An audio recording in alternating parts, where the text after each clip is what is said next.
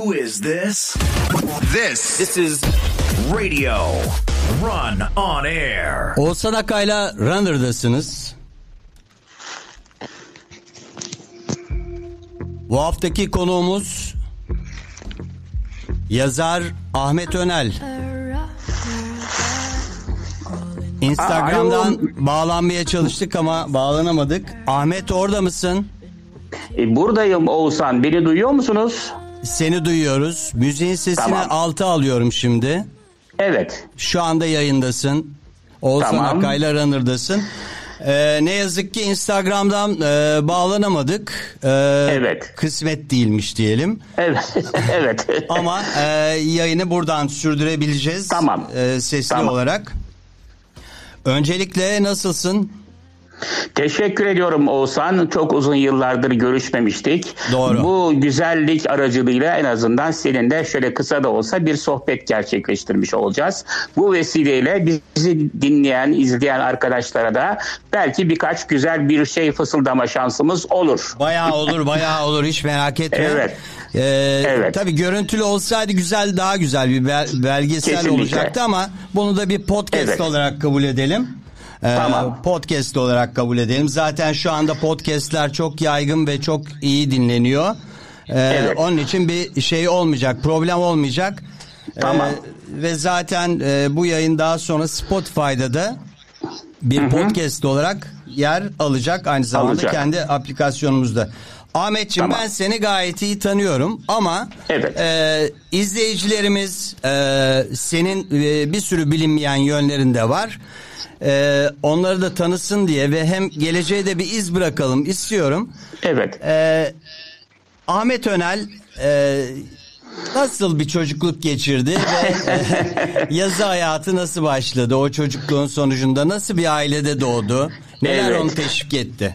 Ee, ne güzel. Bu senin kolay anlayabileceğin bir algıda aktarayım. Çünkü senin de yakın olduğun bir duygu ve yaşam biçimi. Bir Ankara çocuğuyum ben. Babam öğretmendi. Türkçe öğretmeniydi. Hı-hı. Tabii ki kitap kitaplığı vardı. Onun o Dostoyevskilerine, Panayotistiratillerine ulaşma çabam beni kitapla, edebiyatla buluşturdu. O zamanlar Yeni Mahalle'de oturuyorduk biz ve Yeni Mahalle'de bir halk kütüphanesi vardı. Oraya giderdik. Aa, Orada Yeni Aziz, Mahalle. Tabii, Be- benim de mahallem orası. Varlık mahallesi. Ah, çok yakın, çok evet, yakınız. Evet. evet. O Yeni Mahalledeki kütüphaneye giderek kitap sevgimi epey bir perçinledim. İşte harçlıkları biriktirerek kitaplar almaca filan falan derken bir kitap sevdalısı oldum. Ama tabii tahsil devam etti. Ankara Üniversitesi Siyasal Bilgiler Fakültesini bitirdim ben. O yıllarda seni de tanıdığın Turgay arkadaşımla birlikte tabii. biz bir tiyatroya merak sardık. Tabii yetmişli yılların Ankara'sını tahmin edersin. Sanat yönünden, politika yönünden oldukça canlı, Çok. hareketli bir kentti. Kültür merkezleri, sanat merkezleri, tiyatrolar, sinemalar bir oraya koşturur, biri buraya koştururduk. Derken biz sanatı seçelim dedik. Yani bir alanda daha bir kendimizi iyi hissedelim, daha uzman hissedelim diye. Hı hı. Tiyatroya gönül verdik. Tabii o, var mı böyle yıllarda... senin içinde bir oyunculuk şeyi var mıydı?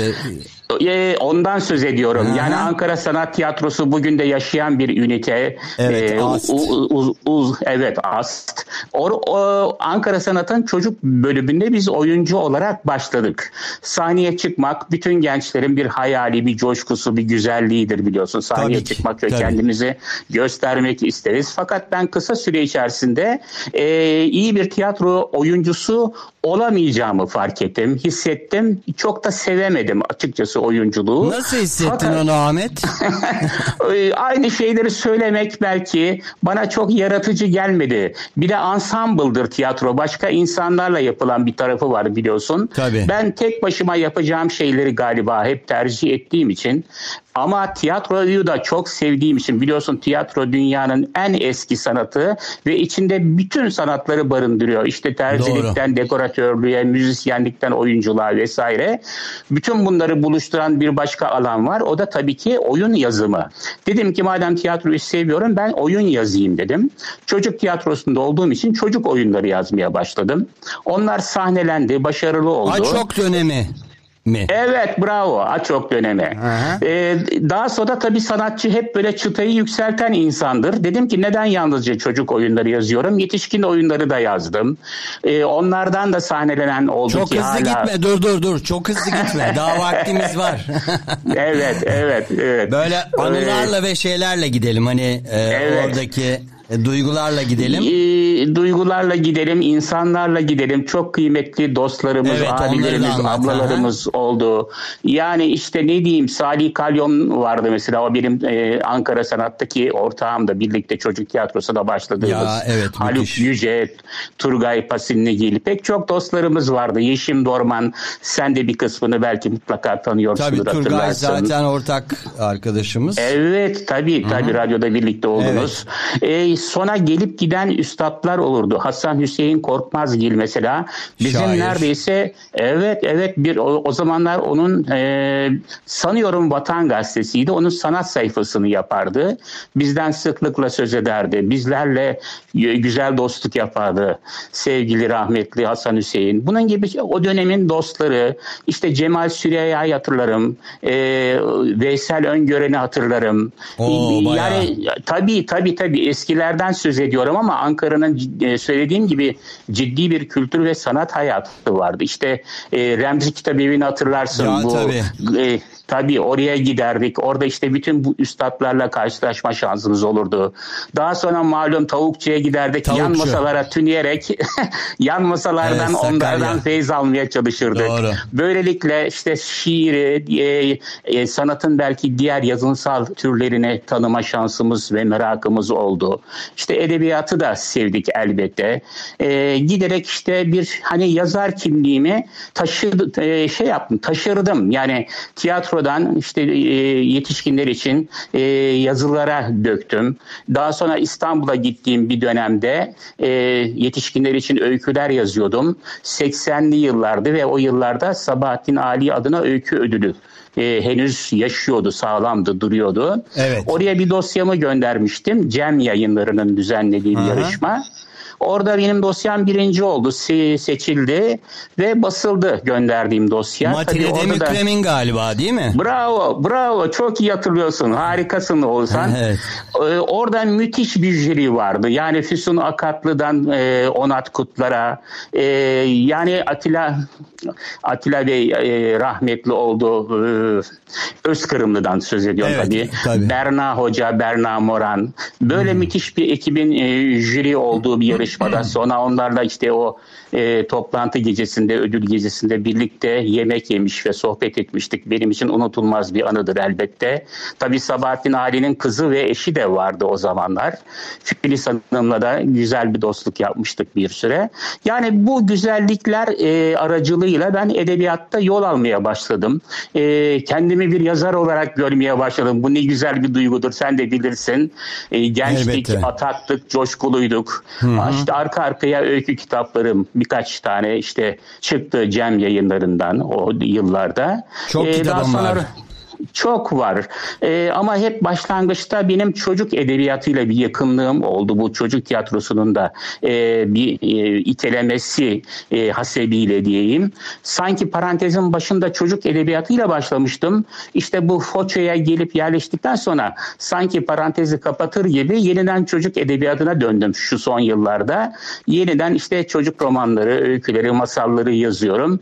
Ama yetişkinler için yazmaktan da tabii ki geri durmuyorum. Bu tiyatro, edebiyat, şiir, hepimizin dahil olduğu alanlar.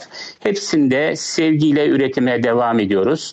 Ama bütün bu konularda bize yakıt olan asıl şey tabii ki ciddi bir okur olmanın getirdiği ayrıcalık. Elbette. Güzel kitaplarla buluşuyoruz. Artık seçimimiz var, yazarlarımız var.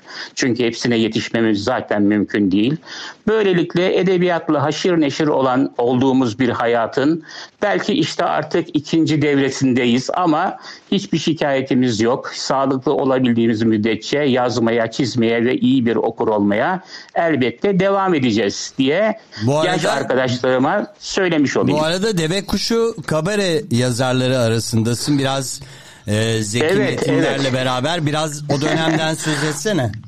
diyeyim. İstanbul'da oldum bir dönem. E, senin de bildiğin e, dönemler. Evet. E, özellikle reklam yazarlığı için İstanbul'a gitmiştim. Hı hı. Bir dönemde para kazanmamız da gerekiyor ve maalesef bildiğin gibi yalnızca yazarlıkla insan kendisini ve ailesini geçindirme şansı bulamıyor. E, evet, onlarla Ankara'da başlayan Milli Piyango reklamları vasıtasıyla Ankara'da kurduğumuz dostluk, daha sonra kendileri ajans açınca beni de yazar olarak çağırmışlardı. Böylelikle benim İstanbul maceram başladı ve ajans deve kuşunda uzun zaman yazarlık yaptım. Metin yazarlığı yaptım. Hı hı. Zeki ile, Metin'le ve diğer oradaki dostlarla uzun süreli mesaimiz oldu. Nasıl yakın dostluğumuz oldu. Ahmet, yani ee, oyunları çıkarırken falan senin e, bu bir yandan da e, komediye olan yatkınlığını da e, tanımlamış oluruz. Vardı.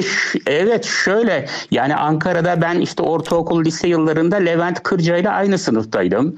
E, böyle bir mizahla ilgimiz vardı. O siyah beyaz dönemde televizyonda çocuk programları başladığı zaman, evet, işte Levent Oyun Treni falan gibi programlar yapardı. Belki yaşı ileri olanlar hatırlayacaktır. Aha. Orada da yazarlık yapıyordum ben. Evet. Bu neden de işte gerek Levent Kırca'yla, daha sonra İstanbul'da Zeki Metin'le, Ali Poyrazoğlu'yla yakın hem dostluk yaptım hem de uzun zaman yazarlıklarını yaptım. Mizaha yatkınlığım var. Hala çok severek izlediğim, takip ettiğim yazarlarım, kitaplarım var. Ben de zaman zaman mizahi yazılar yazmaya çalışıyorum. Mizah çok yaşatan bir şey.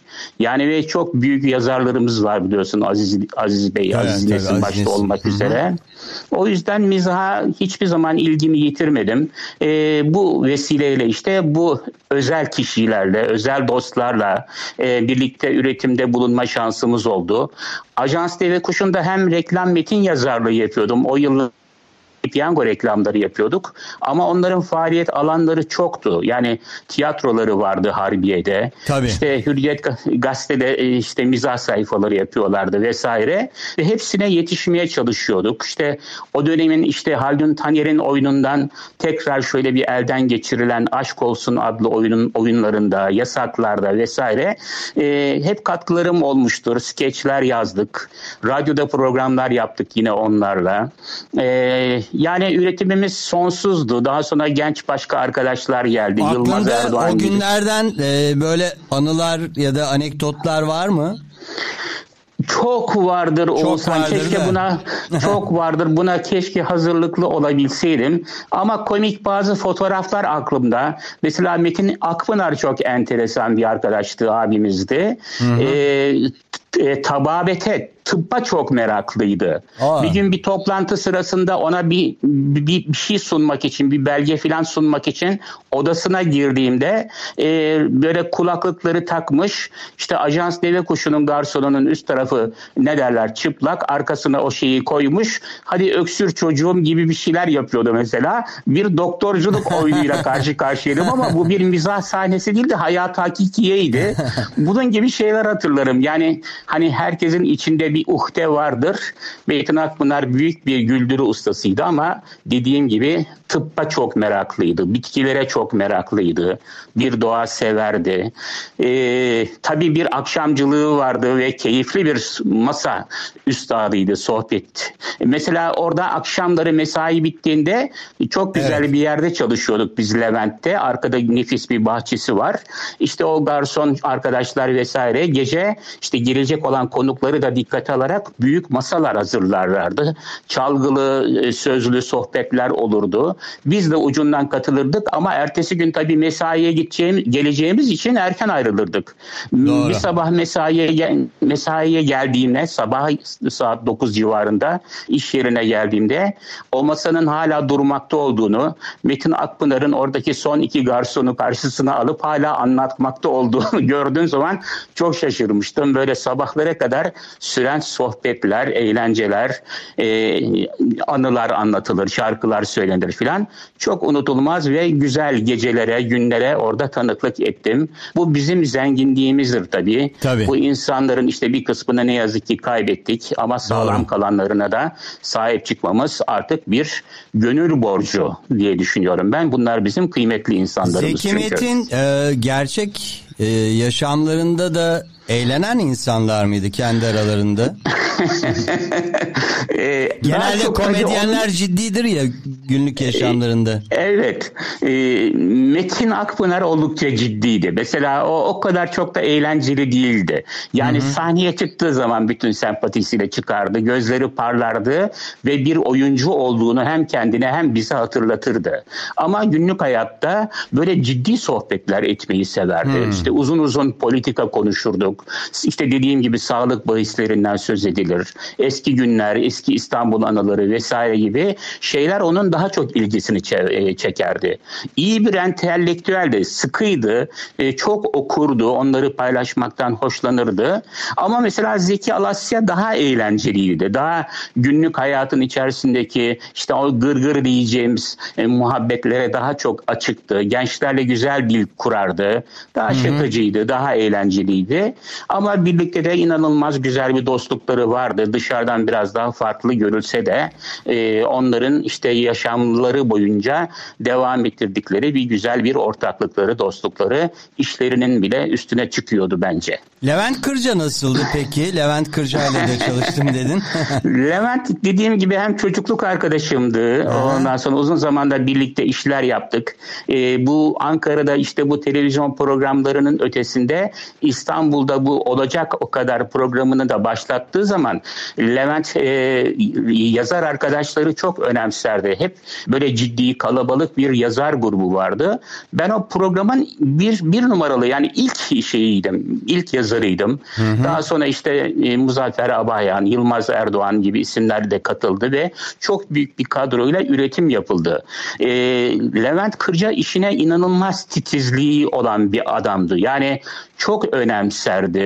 Hı hı. E, İstanbul'da yaşadığım süre içerisinde onun işte Hodri Meydan diye bir tiyatro kurmuştu. O Hodri Meydan'ın ilk oyunu da benim yazdığım bir oyundu. Elalem bir alem diye bir oyun bana evet. yazdırmıştı, sipariş etmişti hmm. daha doğrusu.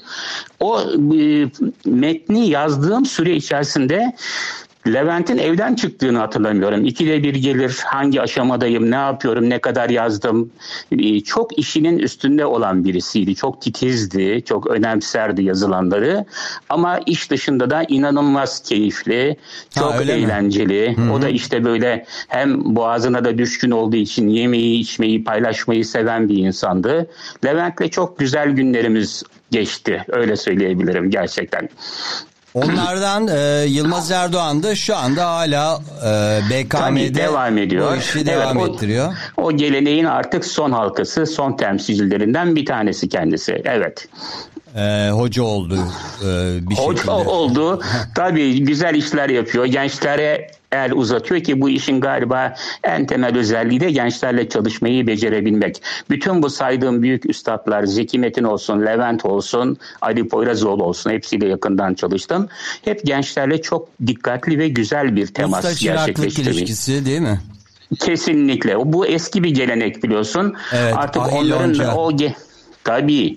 O geleneğin de artık onlarda galiba son temsilcisiydiler. O gelenek tükendi ne yazık ki Oğuzhan. Hı hı. Günümüzde artık hani gülmecenin içeriği, anlamı, sunum biçimi de çok değişti zaten. Ee, evet. Dünyanın çok hızlıca değişmesine tanıklık ediyoruz aslında biraz da bir köşeden galiba değil mi? Öyle öyle.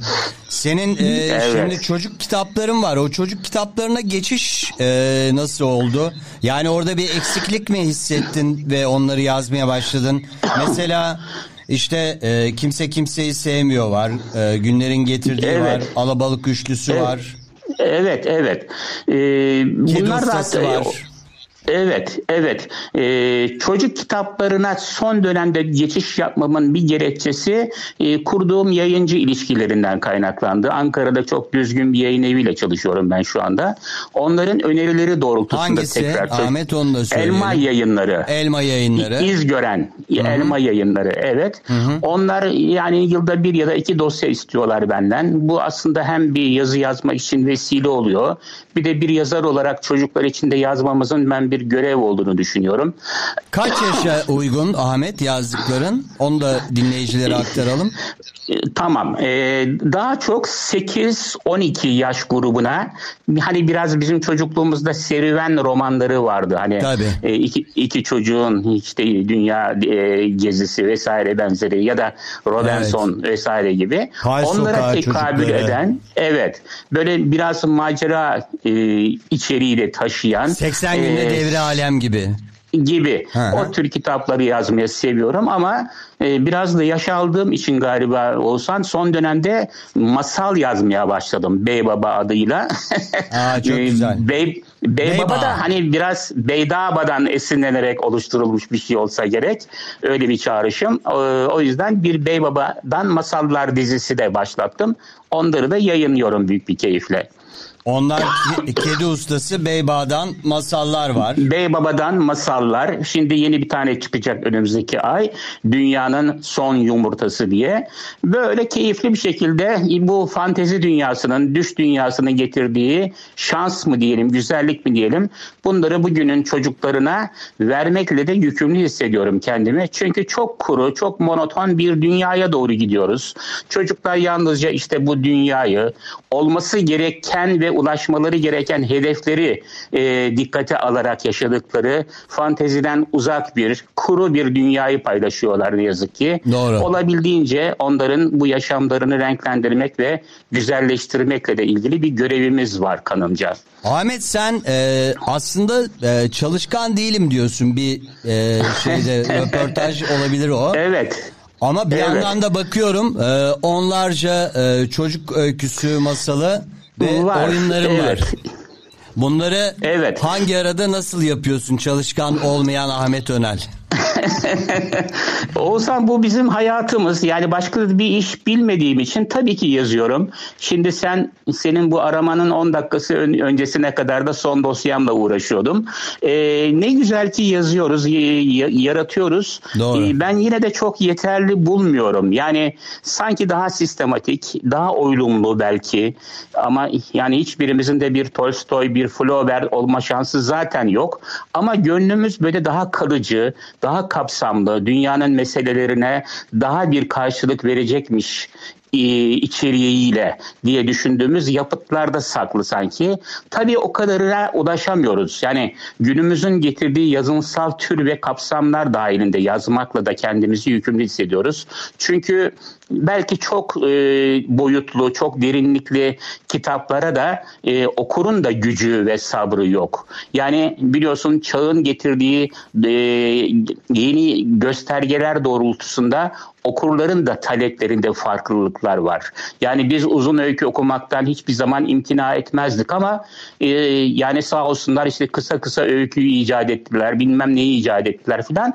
Yazının kendi nüvesinde de bir değişiklik olduğu için galiba okurun da bu gibi taleplerini biz yazarların dikkate alması kaçınılmaz oluyor artık. Daha çok yazı yazdığın e, saatler e, gün içinde sabah saatleri evet. mi gece mi? Anladım. Sabahları bu ara çok yoğunlaştım. Kahvaltıdan sonra oturuyorum ikiye kadar, üçe kadar muhakkak çalışıyorum. Daha sonra işte Foça'da yaşıyorum biliyorsun belki. Evet. Buranın buranın güzelliklerini paylaşmak Eski için sokağa çıkıyorum. Değil mi? Eski Foça'dayım. Evet. Beklerim umarım yolunuz düşer tabii bu taraflara dostlarla. İnşallah. Tabii neden olmasın. Burada da tabii burada uzun zaman benim çok yakın bir dostum oldu ve kaybettik. Onu hepiniz tanıyorsunuz. Tarık Dursun Ka- abim. Evet, evet. Ondan sonra onunla Başım her gün beraber oluyorduk vesaire. Onlar kıymetli insanlardı. Doğru. İşte o güzel atlara bindiler, gittiler. gittiler Hiç kim, evet. Yani ne yazık ki. E, o yüzden elimizdeki değerlerin her zaman kıymetinin bilinmesi gerektiğini düşünüyorum Oğuzhan. Şimdi Ahmetciğim, e, yazarlık sen reklam yazarlığı da yaptığın için evet. e, soruyorum. E, işte sanıyor ki insanlar mesela ya da sanabilirler ki işte sen oturuyorsun ve yazıyorsun. Halbuki bunun bir e, öncesinde bir kuluçka dönemi oluyor. E, bir fikir evet. beliriyor. E, bir şeyler e, taslaklar e, bir oyunun oyunsa eğer onun e, bir şeyi çıkıyor. Skeci çıkıyor. Bir kanavası, bir matematiği var evet. Evet, onları yapıyorsun. O, o onu bir kendi yazma stiline mesela oyunlar için nasıl oluyor? Hepsi için aynıdır yani kuluçka şeyi ama ondan bir yazarlık şeyinden hani ilham dediğimiz şey var ama anladım. Aslında ilham değil o yani e, değil. Birikimin sonucu oluşan bir şey. Anladım. Sorunu anlayabildiğim kadarıyla yanıtlayayım istersen Oğuzhan. Tabii. E, tabii ki bu ilham filan meselesi çok eski kavramlar. Öyle o tür esinperileri e, varsa da artık yaşamıyor öyle diyeyim ben. Yok. Yani bu bir aslında mesleğe dönüşmüş durumda. Aslında herkes yazabilir, herkes kendisini ifade edebilir. Ama bazılarımız daha şanslıyız. İşte daha bir yazarlık kimliğiyle buluşma şansını yakalayabiliriz. Biliyoruz kitaplarımız basılıyor, okuluyor vesaire. Ee, üretim süreci içerisinde hani bir kitabın ya da bir oyunun oluşumuyla ilgili süreçte e, sanırım şöyle gelişiyor. Yani bizim sanki kafamızın üstünde böyle böceklerin e, duyargalarına benzeyen ama e, gözükmeyen çünkü var olmayan e, ögeler var, uzuvlar var. Onlar hep dışarıya dönük. Yani biz dünyayı, insanları, olayları, çevremizdeki varlıkları hep bir başka gözle takip altına alıyoruz. Ee, biraz farklı bir pencereden bakabilme yetisi de geliştirdiğimiz için yine insanlara, dünyaya, olgulara farklı bir gözle bakabiliyoruz ve aklımızda hep fikirler böyle cirit atıyor. Onları işte hep yanımda ben defter gezdiririm. İhtimal senin de yaptığın bir şeydir tabii, bu. Tabii, yanımda... Notlar alıyoruz. İşte notlar alıyoruz. Aklımıza gelen değişik ilginç fikirleri. Bir, bazen bir konuşmadan yola çıkarken böyle bir fikir akla gelebilir. Bazen bir film izlerken, bir tiyatro oyunu ya da bir kitap okurken esinlenebilirsin. Biz mesela e, sağlıklı ve ne derler keyif alan bir ok- kitap okuru değilizdir biz yazarlar. E, neden? Çünkü hep şeydir. Bir Çok oto- güzel söz. Oto denetim vardır. Evet. Acaba ben yazsam bir sonraki sayfada neler anlatırdım diye bir şey hiç peşinizi bırakmaz. Hiç rahat bırakmaz sizi. Ama güzel de bir şeydir bu yolculuktur. Hatta okurken Sonuç ben olarak... ne okudum falan bir dakika ya geçen sayfa. Evet. Ee, sonuç olarak bu fikir bu nüve gelişmeye başlar. İşte şimdi artık dosyalara aktarıyoruz tabii. Sonra o dosyalar arasında gezinmeye başlıyorsunuz. Ha, bundan daha iyi, daha oylumlu, daha kapsamlı bir şey çıkarabilirim. O bir roman mı olur, bir oyun mu, bir öykü mü vesaire. Buna karar verdikten sonra işçilik başlıyor. Yani iş hem coşkulu, heyecan verici, mutlu edici ama aynı zamanda çok da çileli bir uğraş biliyorsun. Tabii ki. Uzun zaman üstünde çalışıyorsun. Belki onlarca, yüzlerce kez kendi metnini tekrar tekrar okuyorsun. Tabii bütün bu okumalara rağmen, her şeye rağmen gözden kaçan ya anlam ya düzleminde ya Türkçe düzleminde mutlaka bazı sıkıntılar olabiliyor. Neyse ki eş, dost ya da editörler o eksikliği kapatabiliyorlar. Yani uzun ve sıkıntılı bir süreç ama bir fikrin eninde sonunda bir meta olarak bir kitaba dönüşüp sana ulaşması son derece insanı mutlu eden bir süreç tabii. Ama dediğim gibi bu işin bir e, matematiği var. Özellikle tiyatro oyun yazımında bu matematiğe sonuna kadar inanıyorum. Bu arada işte oyunlar da yazıyorum ve bana en yakın gelen, beni en çok mutlu eden tarzın da tiyatro oyun metinleri olduğunu söyleyebilirim. Ha, bir saniye yani, o zaman. Evet. Ee, ben bir radyonun anonsunu gireceğim ve seni tekrar Tabii. hatırlatacağım. Tabii. E, ayrılma. Tabii. Tamam. This is Radio Run on Air. Oğuzhan Akayla Runner'da çok yönlü bir yazarla beraberiz. Ahmet Önel'le söyleşimiz devam ediyor. Şimdi onun yazdığı oyunlara geldi sıra. Ee, onları konuşacağız. O kadar çok oyunu var ki mesela Hoşçakal İstanbul var, Çaylaklar var, ee, Sevgili Tiyatro var, ee, başka Keşfi Eyvah var, Erteleme Oyunu. Ee, sen devam ettir. Hadi anlat bakalım. Ee, değil mi? Evet. Evet, e, e, aşağı yukarı çoğunu saydın zaten. Ben de şimdi birden toparlayamadım. E, ama çok güzel bir süreç bu. Yani tiyatro oyunları yazmak, düşündüğün bir fikrin e, bir sahnede can bulması, insanlara tarafından e, hayata geçirilmesi ve izleyenlerden de e, izleyenlerin de bu oyuna katılıp belki kendileriyle ilgili bir paralellik, bir empati kurmalarının sonuçlarını görmek son derece mutluluk verici bir şey. tiyatro oyunlarında hayatla ilgili hesaplaşmalar sunuyoruz zaten. İnsanların bu yaşadıkları hayata daha farklı bir pencereden, daha anlam yükleyerek, çünkü bütün bu metinlerin özünde aslında belki de çok manasız bulabileceğimiz bu hayatı birazcık anlamlandırma çabası olduğunu düşünüyorum. Yani işte senin şiirlerinde de var bu, benim öykülerimde de var. İşte başka yazar dostların çalışmalarında da var. Ee, bir güzellik sunmak, bir renk katabilmek adına yapılıyor bütün bu güzellikler.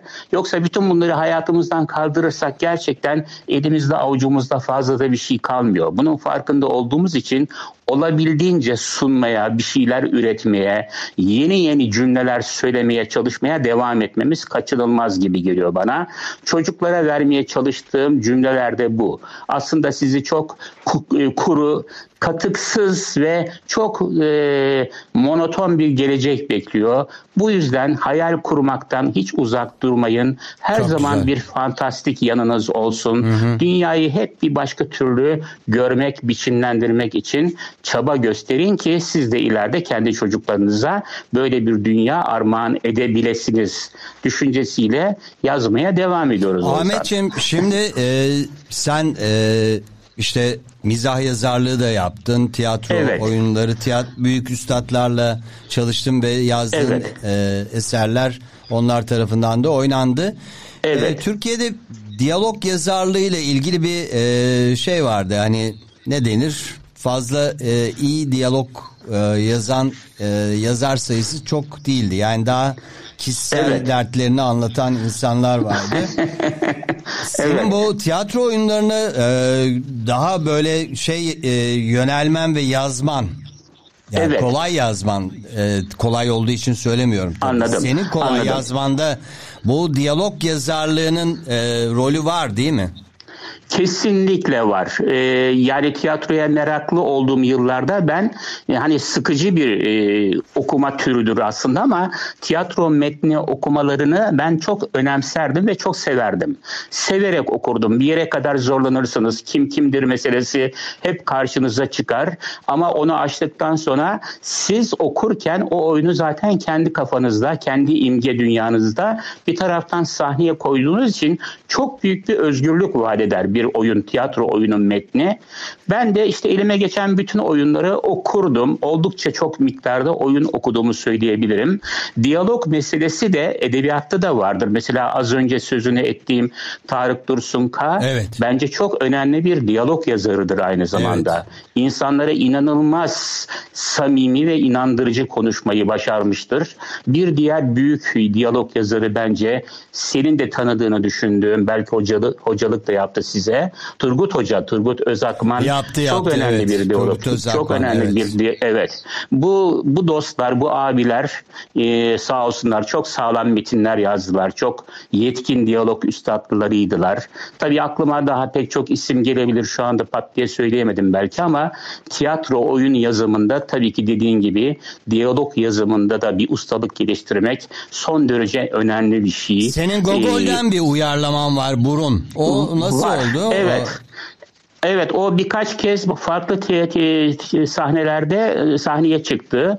Çok sevdiğim bir öyküdür. Onun ötesinde zaten Gogol'e çok büyük bir bağlılığım var. Yani Gogol benim için dünyanın en önemli işte diyelim ki on yazarından bir tanesidir belki. Onun o kendi dönemine evet, e, rağmen dünyayı algılayış biçimi, aktarım biçimi, onun o farklı bir bakışıyla, bir retorik kurmasıyla yapılandırdığı dünyayı son derece önemsiyorum insan ilişkileri konusunda ve bütün bunların ötesinde müthiş bir eleştirel bakışı vardır Gogol'ün. Yaşadığı toplumu, özellikle belki o küçük burjuva yaşamını olabildiğince e, sıkı eleştirir ve bunu yaparken de hep bıyık altından gülümsetmeyi başaran bir tarafı vardır. Şeyi nasıl e, buluyorsun mesela Beckett yazarlığını evet. ya da Brecht yazarlığını, hangisi daha yakın geliyor? Hepsi hepsi çok önemli büyük üstadlar tabii ki e, Oğuzhan. Yani biz Brecht külliyatını bitirdik biliyorsun yetmişli seksenli yıllarda. Brecht gerçi, gerek dünyamız için gerek ülkemiz için çok önemli bir yazardı. Artık günümüzde ne yazık ki hem epik tiyatro hem onun dünyaya bakış bir biçimi belki biraz eleştiriliyor ama onların e, hem sanata hem e, dünya görüşü olarak kat, kattıklarının çok önemli olduğunu düşünüyorum. Beckett daha farklı bir kanaldan ilerledi. Onun da hocası James Joyce biliyorsun. Onun sekreterliğini de tabii, yapmış. Tabii. Belki bu bilinçaltı ya da uyumsuzluk dünyasına yakın metinleriyle e, çağın değerlerini, farklı bir dünyaya kapı aralama biçimini de çok saygıdeğer buluyorum. İşte onun da tiyatroyla buluşması ve özellikle o müthiş oyunu Godoy'u beklerken hepimizi çok evet, fazla şaşırtıp e, değil mi ölçülerimizi çok, çok. belki tekrar gözden geçirmemize vesile olan bir metin sunmuştur dünyaya. Şey de mesela e, The End Game'de oyun sonu. Aa, oyunun sonu. Evet. E, evet Mutlu Günler de onun muydu acaba? Yani çok güzel oyunları var Beckett'in. Kaotik e, bir tiyatroya... dünya var yine e, onun e, çizdiği. Evet. Onu hissediyorsun. Evet. Bir soyutlama var ama içinde bir ironi de var. Karakterler e... biraz puppet gibi falan. Dediklerin çok doğru. Evet bu bir İrlandalı olmaya özgü de bir yaklaşım bence. İrlanda'da zaten inanılmaz büyük bir tiyatro geleneği var. Yani tamamen hani bu Britanya kültürünün ötesinde. Evet. Belki bize de oldukça yakın bir yapılanmadır bu. Ama İrlanda, o Dublin, oradaki yaşam e, herhalde çok daha farklı bir e, dünyaya bakışla ilgili insanın kendini donatmasına da vesile oluyor. E, bugünlerde şey tekrar çevrildi. James Joyce, bizim Fuat Sevimay diye bir arkadaşımız. Evet. O in, inanılmaz metni çevirdi biliyorsun. E, e, ah birdenbire adını unuttum. E, Finnegan's Finnegan's Wake'i çevirdi mesela. Hı-hı. O çevrilecek bir metin değil. Müthiş. Yani belki yeniden yazılabilirdi. Hani sen bir şairsin. Şiirlerin çevrilmesinin hep ben imkansız olduğunu düşünürüm. Joyce metin, metinleri için de geçerlidir bu ama Fuat sağ olsun e, gerçi Nevzat Bey de daha önce çevirmişti ama Ulysses'i de çevirdi. Evet, iki, Ulysses iki de çevirisi de şeydi. Çok yetkindir Hı-hı. Fuat'ın. Evet. E, genç arkadaşlara e, Joyce'u tanımak için o metinlere göz atmalarında sırası gelmişken önerelim.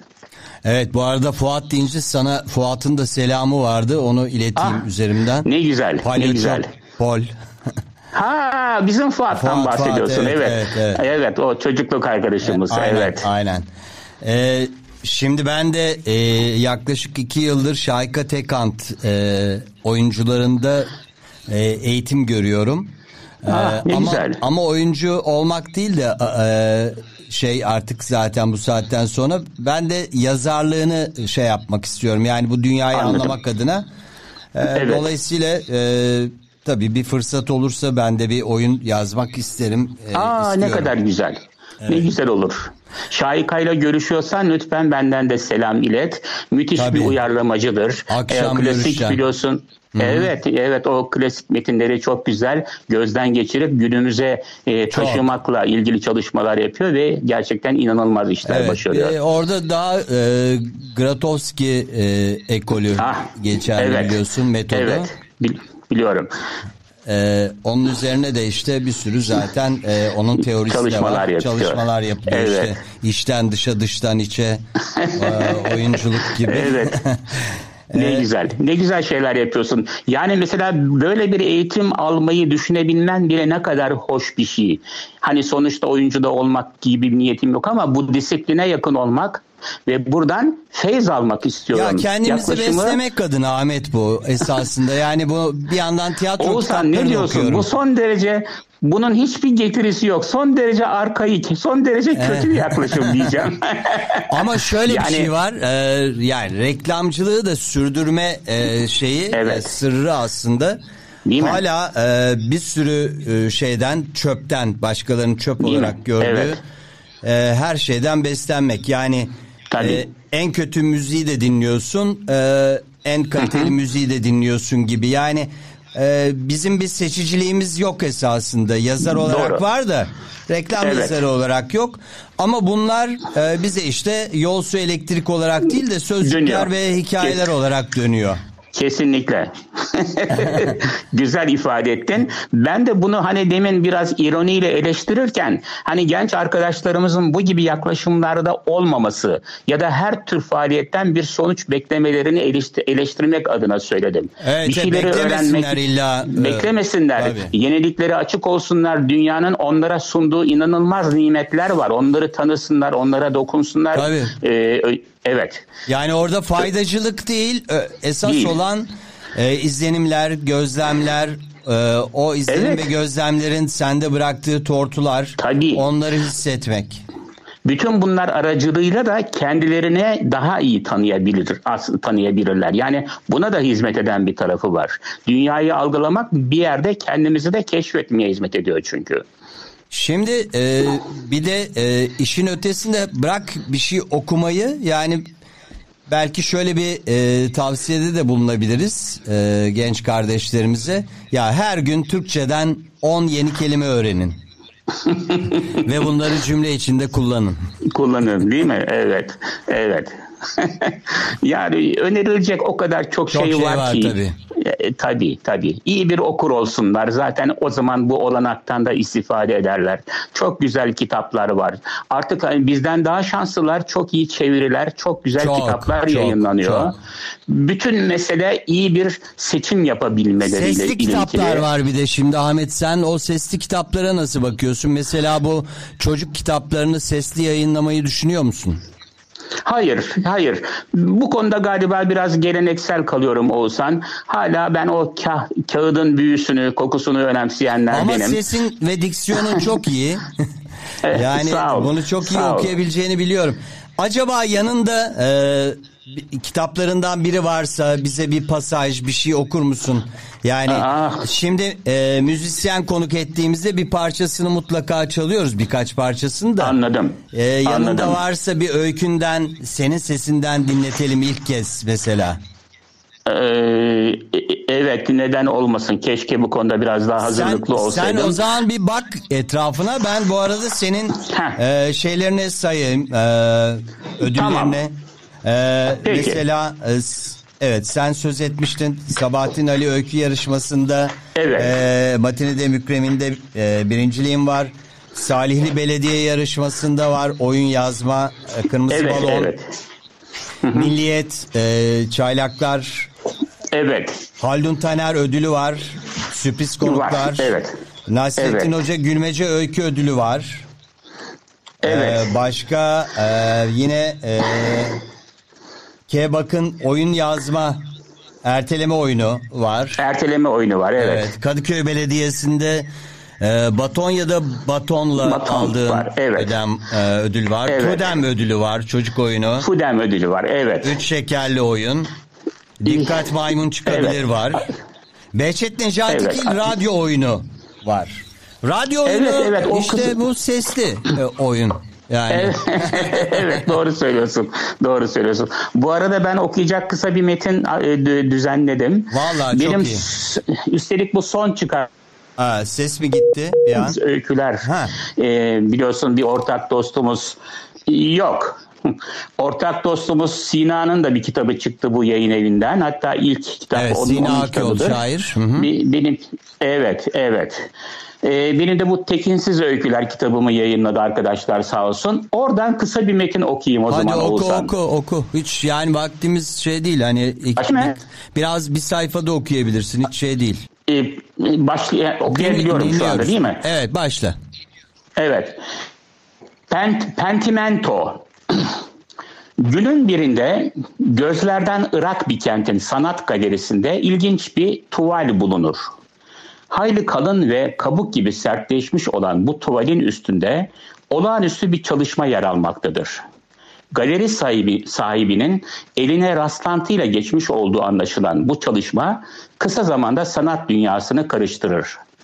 Tuvalin alt köşesinde belli belirsiz yer alan imzanın peşine düşerler. Amaçları bu bilinmez kahramanı ortaya çıkarmaktır. Sonuçta talihsiz ressama ulaşırlar.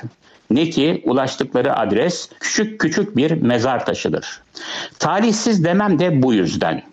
Bilinmeyen ressamımız tüm ömrü boyunca onca gürültüden uzakta yalnızca resimle uğraşmıştır ama... Evet, inanılması zor olan noktaya geldik işte. Ressam resimlerini hep aynı tuvalin üstüne yapmıştır. Düşünebiliyor musunuz? Belki yüzlerce değişik kompozisyon ama ne acı ki yalnızca bir tuval. Ressamımız gerçek bir dehadır aslında. Fırça vuruşları mükemmel, renk seçimleri kusursuzdur. Bir ışık ustasıdır, ustasıdır ayrıca. Ancak bütün bu inceliklerin ay- ayırtında olan ressamın bilmediği gerçek, her resmin ayrı bir tuvale nakşedilmesi gerçeğidir. Talihsiz sanatçımızın bilmediği şey budur. Bir ömür boyunca ısrarla yinelenen pentimento. Zavallı tuval kendi bilinmezinde kim bilir kaç başyapıt saklıyor. Bu kadar.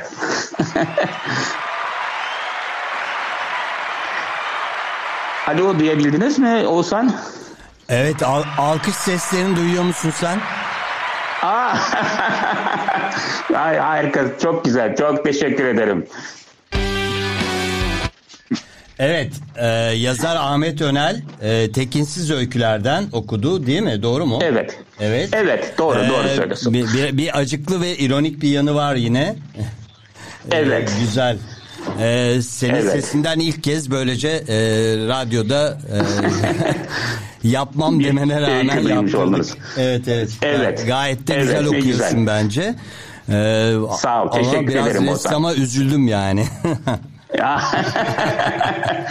Evet. Ee, pentimento bildiğin gibi yani yinelemek yani tekrar Tabii, tekrar tekrar. tekrar. Ee, evet. Hı-hı. Evet. Ee, çok hüzünlü bir şeydir gerçekten, bir şey gizler bu da, evet, bir hoş bir şeyi var, ironisi var. Evet. Nasıl aklına geldi böyle bir şey? Ahmet bir ressam. Ee, e, bilemiyorum yani öyküne konularım da. Evet, konularım daha çok böyle sanat çevresinden oluyor olsan. Yazdığım zaman ya bir ressam hikayesi anlatıyorum ya bir eski bir aktör, bir yazar. Hı-hı. Nedense o insanların dünyasına daha büyük yakınlık duyduğum için, daha iyi hissettiğim için, önemsediğim için ve duyumsadığım için diyeyim. En önemlisi de galiba ortaklık kurmayı be- becerebildiğim için. Şimdi mesela elimde son bir dosya var, bitirmeye çalışıyorum. Bir uyumsuzun mot- motel notları adını Hı-hı. taşıyor. Orada e, birebir kendimi anlattığımı fark ettim tabii ama e, hoşuma da gidiyor bir taraftan böyle bir şey yazıyor olmak. E, o yüzden mesela çok keyifli oluyor böyle tanıdık bir dünyaya bir hani kapı aralamak, oradaki sesi duyabilmek ve kağıda aktarabilmek bana güzel bir coşku, keyifli bir süreçmiş gibi geliyor.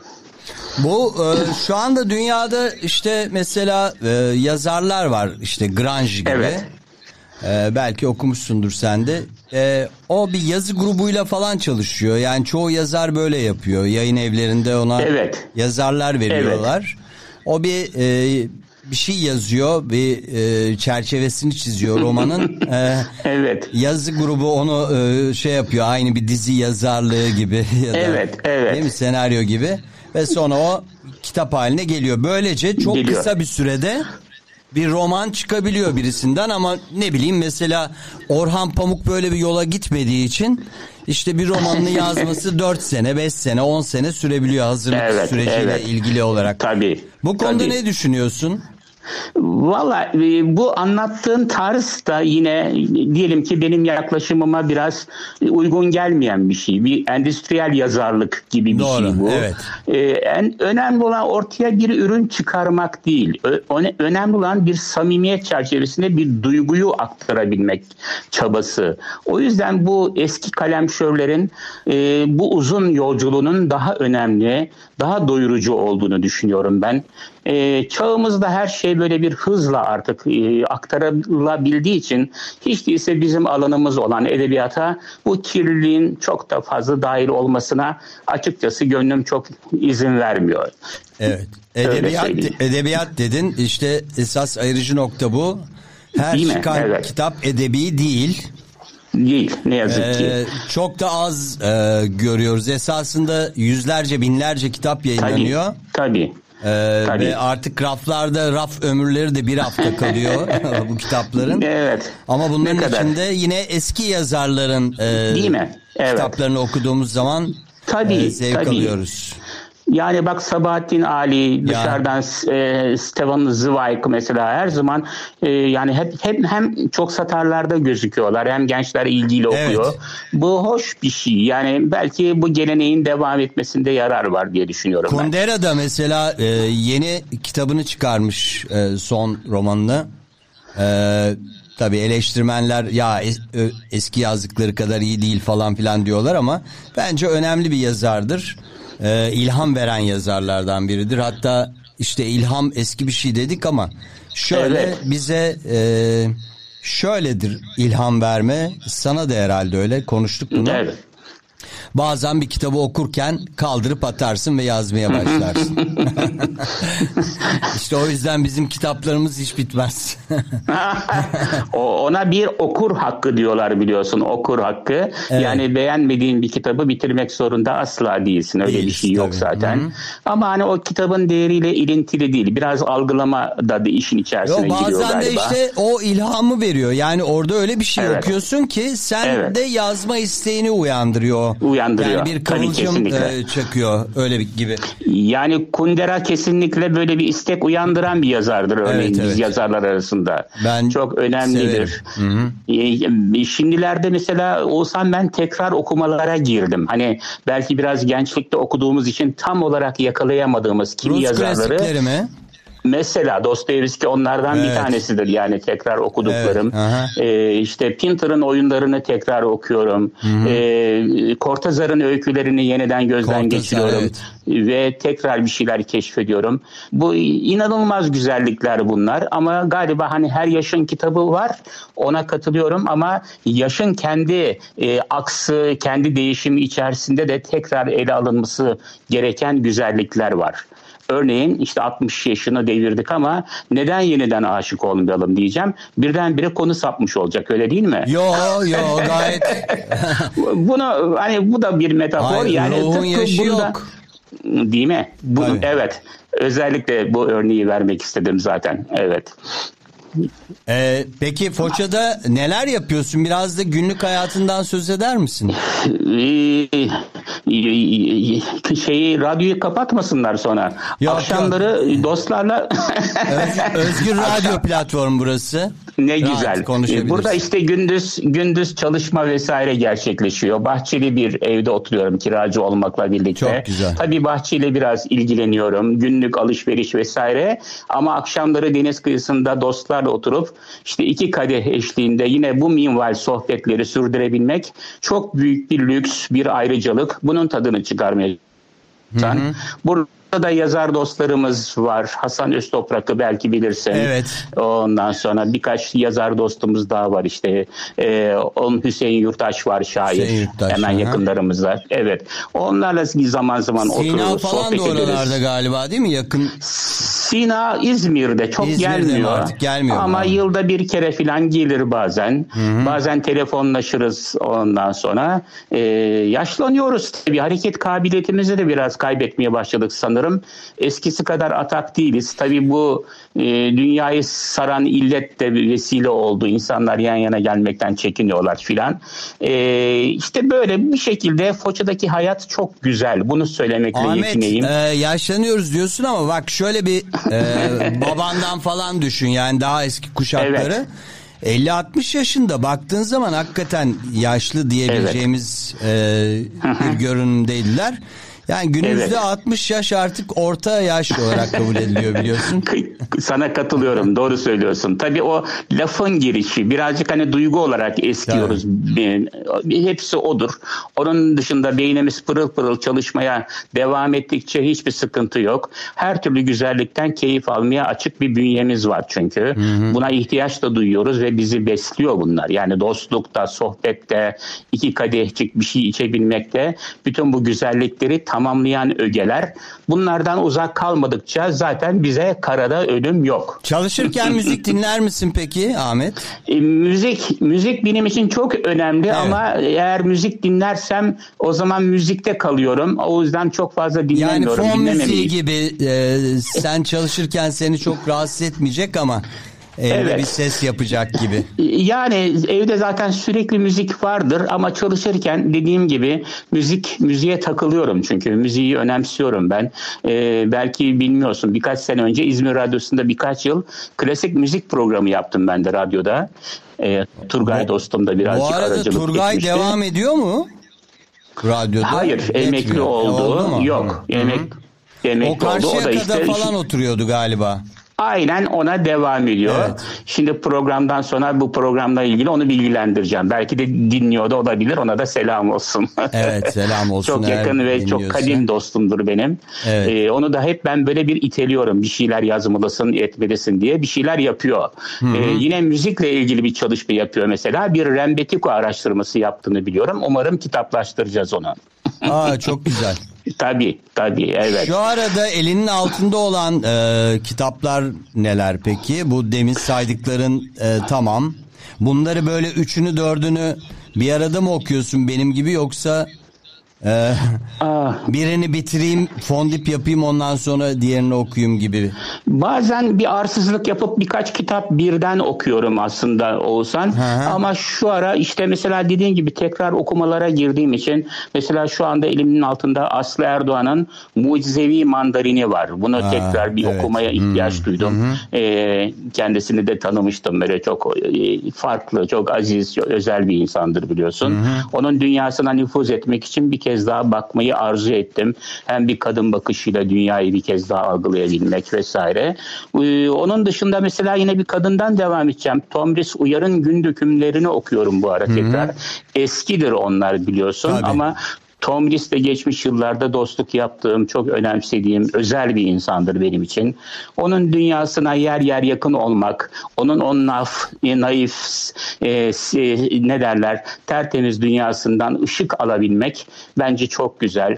Yani öyküleri de çok güzeldir ama ben onun günlüklerinden büyük keyif alırım. E, ondan hareketle e, tabii ki Füsun, Füsun Hanım'ın denemeleri, Füsun Akatlı'nın denemeleri. Füsun Akatlı, evet. Son, tabii onları tekrar basıyorlar. O yüzden tüm genç okur dostlarımıza Füsun Hanım'ı, Füsun Akatlı'yı keşfetmelerini, çok e, da zeki bir insandı. İnanılmaz. Evet. İnanılmaz. Onu da tanımıştım. E, tabii Füsun Akatlı demişken hani onun e, eski eşi diyelim. Evet. E, Sivas'ta rahmetli olan Metin Akpınar'ı da anmak ve evet. tabii şiiri hiçbir zaman yaşamlarından uz- uzak tutmasın sevgili dostlarımız, sevgili dinleyiciler. Şiir yaşamın yakıtı gerçekten, yani anlayıp anlamamanın ötesinde kendilerinde bırakabilir o duygu tortularından mutlaka bir şeyler elde edeceklerdir. Kendileri yaşamla ilgili kendilerini tazeleyeceklerdir, esinleneceklerdir. O yüzden her gün bir iki tane şiirin şöyle bir coğrafyasında gezinmekten daha güzel ne olabilir ki aslında, öyle değil mi Ozan? Öyle ama ne yazık ki çok büyük kitap evleri var. Giriyorsun evet. kitapçıya. Yani o raflarda her türlü kitap var ama şiir kitaplarını bulmak mümkün değil orada. Yani üvey evlattır ama güzel olan şeye de zaten kolay ulaşılmaz. Güzel. Çaba göstersinler, keşfetsinler. Ya geçen herkesi. Bir radyoda böyle işte iki kişi konuşuyor ama ikisi de şey sunucu diyelim, bilinen evet. bir radyo. Ee, işte erkek e, kıza diyor ki şiir okur musun diyor. Ben diyor şiir okumam, yani bunu övünerek e, söylüyor bu. Ya. Şiir deyince acaba ne anlaşılıyor? Yani zorluk ya. Mu anlaşılıyor? Divan edebiyatı mı anlaşılıyor?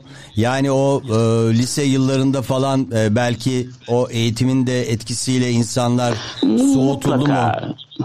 Yani çok acımasız olacak ama yani yeni kuşak bir faydacı bir yaklaşımla bakıyor hayata. Şiirin getirisi ne ki diye sorabilirler birbirlerine. Yani neden şiir okuyayım? Ne olacak ki şiir okuyunca? Evet, şarkı sözleri gibi... var çünkü artık R and B denen bir müzik türü ya, var biliyorsun. Evet, hani biliyorum. Hızlı konuşmalı evet. ve kafiyeli evet. ve protest. Evet. Ya şiir belki, o artık sanki. Evet, şiir sanki o gibi geliyor bana da. Yani ya, evet, oturup evet, bir R and B evet. yazsak.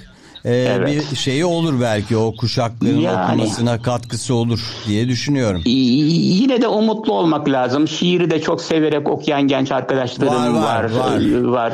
Yani zaten hep öyle değil miydi? Hep yani şiir okuru da çok azınlıkta değil miydi? Her zaman bu, öyleydi. Bu, bu hep böyle olacak galiba. Yani Doğru. bu işin kitlesel olma noktasına geleceğini boşuna umarız yani. Doğru. Bırakalım böyle olsun. Doğru. Ahmet, e, benim değinmediğim başka, güncel hayata çok girmedim ama yani işte bu salgın evet. dönemi seni etkiledi mi psikolojik olarak? Belki e, ona şey yapabiliriz. Yani dünyayı nasıl görüyorsun bir yazar olarak? Ee, umutla baktığında söyledin. Evet. Ee, Oğuzhan, çok umutlu değilim. Yani bunu çok genel olarak ifade ediyorum. Dünyayı kötülük yeri gibi görüyorum, görüyorum ben. Ama gençliğimden biraz bile beri baktığım biçim bu. Dünyayı değiştirmek için çaba göstermek gerekiyor. Hani herkesin kendi evinin önünü süpürmesi hesabı. Bizim de elimizden gelen bu. Yani anlattım işte, çocuklara masal dünyasının önünü açabiliriz. Yetişkinlere iki, bir iki fantezi, fantezimizi, düşüncemizi, öyküleştirdiğimiz modelleri sunabiliriz. Bunun ötesinde bir şey gelmiyor elimizden. Ama dünyada galiba kötülükler de biraz üstümüze üstümüze geliyor. Bunca çabaya, bunca gayrete, bunca teknolojik olanaklara rağmen işte yer kürenin hala giderek kabuk bağlaması, yeşilden uzaklaşma vesaire, kirlilik derken bu hastalıklar filan da tüy düktü üstüne. üstüne. Ee, umarım yanılıyoruzdur. Ee, ama iyi, iyicil bir bakışa sahip olamıyorum ne yazık ki. Yani hep böyle bir kötümserlik egemen. Bütün bu kötümserliğin yazdıklarıma geçmemesi için çaba gösteriyorum. Zaten yazarken başka bir dünyaya kapı aralıyoruz. Daha eğlenceli, daha umutkar metinler oluşturmaya çalışıyorum. Bu ikilem galiba çoğu yazarda da zaten vardır. Ee, ve bu şekilde de götüreceğiz. O yüzden dünyayı biraz olduğu gibi kabul etmekten kabul etmekten yanayım. Ee, çaba göstermekten geri durmayalım. Gençlere hep umut dolu bir çiçek ulaştırmaya çalışalım. Bunun ötesinde işte kendimize iyi bakalım, sözümüz erdiğince söz söylemeye gayret edelim. E, bu hayatın artık kalan süresini yine her şeye rağmen umutlu ve güzel yaşamak için de e, umudumuz eksik olmasın. Çok güzel, e, çok güzel dilekler, çok güzel bir sohbet oldu. Ee, sağ ol, öncelikle, sağ ol öncelikle seni bir alkışlamak istiyorum. Teşekkür ediyorum. Sevgili dinleyiciler, bugünkü Oğuzhan Akayla Runner'da konuğumuz değerli yazar, arkadaşım, dostum Ahmet Önel'di. Zevkli bir sohbet yaptık. Ee, melekler kanatlarıyla, yazarlar sözcükleriyle uçar diyelim ve Ahmet Önel'i sevgiyle uğurlayarak programımızda kapanış müziğimizle bitirelim diyorum. Ahmetciğim, çok teşekkürler. Ben teşekkür ediyorum Oğuzhan. Bu programın daha çok uzun ömürlü olmasını ve bundan sonra da iyi bir izleyicisi olacağımı belirterek sana iyi günler ve bütün bizi izleyen, dinleyen arkadaşlara da sevgiler, selamlar iletiyorum. Çok teşekkürler. Hoşça kal. Hoşça kalın. This, this is Radio Run on Air. Yazar, değerli yazar, çok yönlü yazar Ahmet Önel bizimle beraberdi Oğuzhan Akay'la Runner'da. Bir programın daha sonuna geldik. Teknik yapımda Cem Özbatur, yayın koordinatörü Süheyla Tay ve ben Oğuzhan Akay. Sizlere iyi bir hafta sonu diliyoruz ve veda ediyoruz. Pazartesi günü Çalkaya ile birlikte olacağız. Saat tam on beşte Oğuzhan Akay'la Runner'da buluşmak üzere. Hoşça kalın.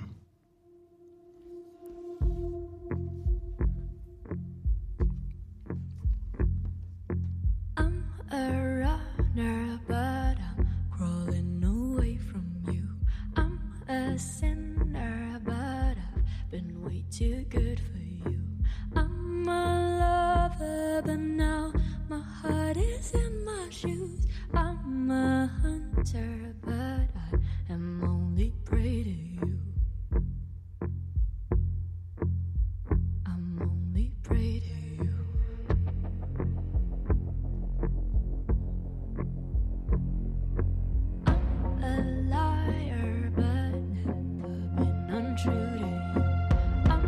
Who is this?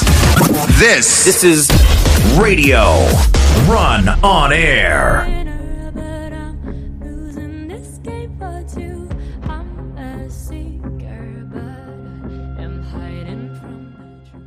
Who is this?